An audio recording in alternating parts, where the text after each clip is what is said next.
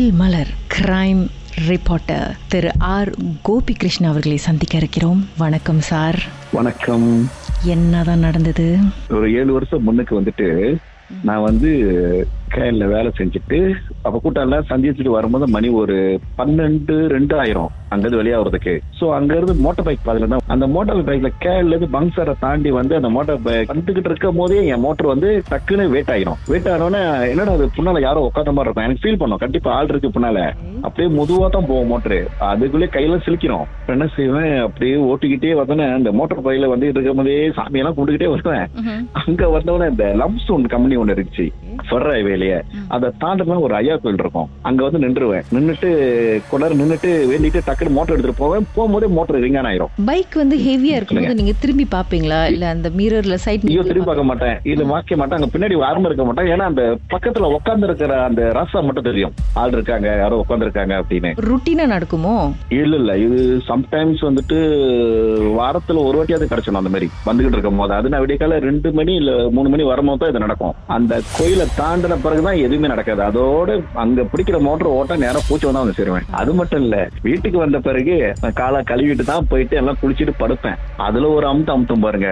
போட்டு சத்தம் ஊன்னு சத்தம் போடுவேன். பக்கத்துல எல்லாம் இருப்பாங்க. யாருக்கும் வழங்காது. திடீர்னு ஒய்ஃப் பார்த்துட்டு என்ன இது? அப்பதான் உள்ள ஏதோ அமுக்குனுச்சு போல அப்படின்னு மூச்சு விட முடியல அப்படின்னு இந்த மாதிரிலாம் நடந்திருக்கு.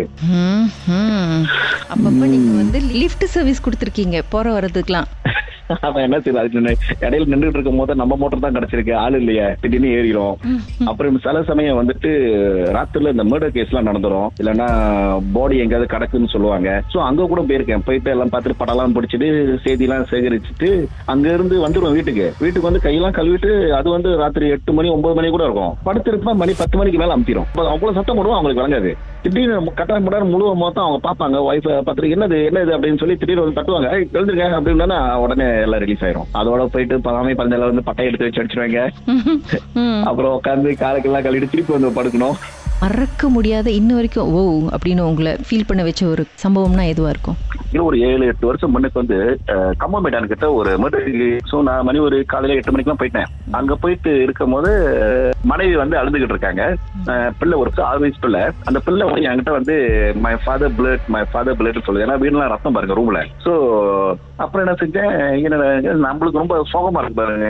பாருங்க. ஏன்னா மனைவி வந்து ஐயோ கிட்ட வந்து அவங்க வந்து ஸ்டேட்மெண்ட் கொடுத்துக்கிட்டு இருக்காங்க காலையில. என்ன நடந்துச்சுன்னு அப்ப நானும் அதை பார்த்துக்கிட்டு என்னதுன்ட்டு நானும் படம்லாம் பிடிச்சிக்கிட்டே இருந்தேன். அப்புறம் ஒரு பையன் வந்து என்ன இருக்க பாருங்க சார் ரத்தம்லாம் ரொம்ப இருக்கு சார் நான் எங்கள் ரூம்ல ஸோ நான் ரூம்ல எல்லாம் பணம் பிடிச்சிட்டு இருந்தேன். அப்புறம் டக்குன்னு அப்புறம் அவங்க மனைவி கிட்ட போய் நான் போய் பேசினேன்.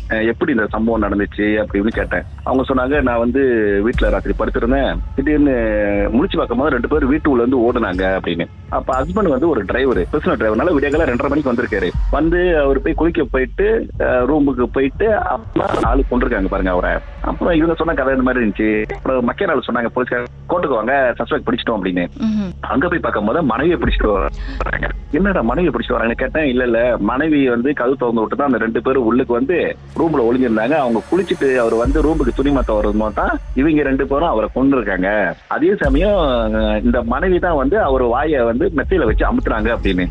அப்புறம் என்னது இவ்வளவு தூரம் இப்படி நடந்துச்சு? அப்படின்னு சொல்லி அப்புறம் ஸ்டேட்மெண்ட் எல்லாம் எடுத்துட்டு அப்புறம் கோர்ட்ல பார்த்தோம். அந்த கோர்ட்ல வந்துட்டு அவ்வளவு பேர் சத்தம் போடுறாங்க. அவங்களுக்கு விலங்கு போட்டு கொண்டு வரும்போது அவங்க அவங்க அம்மா அப்புறம் ரெண்டு மூணு பேர் எல்லாத்தையும் கொண்டு வராங்க. எல்லாம் தாகாத வார்த்தையில கூப்பிடுறாங்க. ஏன் அந்த மாதிரி இருக்க? கடைசியா பார்த்துமா என்கிட்ட அந்த பையன் சொன்னாங்க படம் அந்த ரத்தம்லாம் இருக்குன்னு. கொன்னதே அந்த பையன் தான் இத்தனைக்கு அந்த? பையன் வந்து பக்கத்து வீட்டுல உள்ள பையன். ஸ்கூல் பையன். ஸ்கூல்ல பண்ணாங்க. அப்புறம் என்ன செஞ்சோம் அவனையும் பிடிச்சிட்டு வராங்க? நான் பார்த்தேன் சார் நான் போலீஸ் ஆஃபீஸ் கேட்டேன் என்ன இவனை பிடிச்சிருந்தீங்கன்னு இவன் தான் இவனும் இவனோட கூட்டால தான் கொண்டிருக்காங்க. அப்படின்னு. கதையில இதெல்லாம் வந்துட்டு. ஐயோ இதெல்லாம் மறக்க முடியாத சம்பவம். அப்பதான் நினைச்சேன் ஒரு அதாவது ஒரு சிம்பிள் மேட்டர் அந்த இடத்துல நான் கண்டுபிடிச்சேன். என்னன்னாக்கா. இவங்க வந்து எஃப்ஐ அந்த பையன் கூட. அவங்க அந்த பொண்ணு. சோ இப்ப என்னன்னாக்கா இவங்களும் கணவனை கொண்டுட்டாங்க இவங்களும் ஜெயிலுக்கு போயிட்டாங்க அந்த ஆறு வயசு பிள்ளை வந்து எப்படி வளரும் என்னத்த இருந்தாலும் அந்த பொண்ணு வந்து அவங்க கட்சி அவங்க அந்த பையன் இறந்தவனோட அம்மா தான் எடுத்துட்டு போயிட்டாங்க அந்த பிள்ளைய. ஆனா என்ன தெரிந்தாலும் வேணாம்னு சொல்லி தான் விட்டுட்டு போயிருக்கலாமே. இன்னைக்கு அந்த பிள்ளை வந்து எங்க வளருது? தனியா வளருது. அம்மா ஜெயில்ல அப்பா இல்ல. இந்த மாதிரி நடந்துகிட்டு இருக்கு. என்ன எனக்கு பார்த்தது ரொம்ப மனசு வந்து ரொம்ப ஒரு உருக்கிய ஒரு இது இந்த சம்பவம். இதை வச்சு ஒரு படம் உண்மைதான். இல்லையே கிரைம் கேஸ் பாத்தீங்கன்னா அவ்வளவு இருக்கு.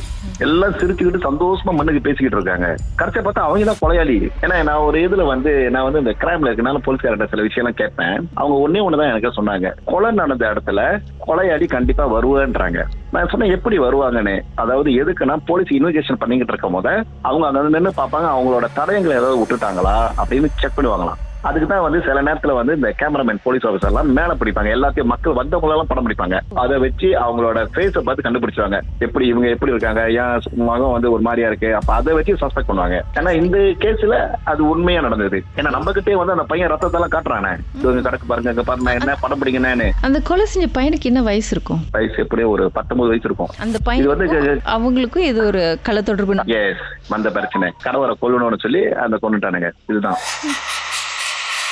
Marmomania. மர்மமான சம்பவத்தை நீங்களும் எங்களோடு பகிர்ந்துக்கணும்னு நினைச்சீங்கன்னா வாட்ஸ்அப் பண்ணுங்க. பூஜ்ஜியம் மூன்று ஆறு நான்கு ஒன்பது ஒன்று மூன்று மூன்று மூன்று மூன்று. உங்க பெயர் அதுக்கப்புறம் ஹேஷ்டாக் எம் டி அப்படின்னு டைப் பண்ண மறந்துடாதீங்க.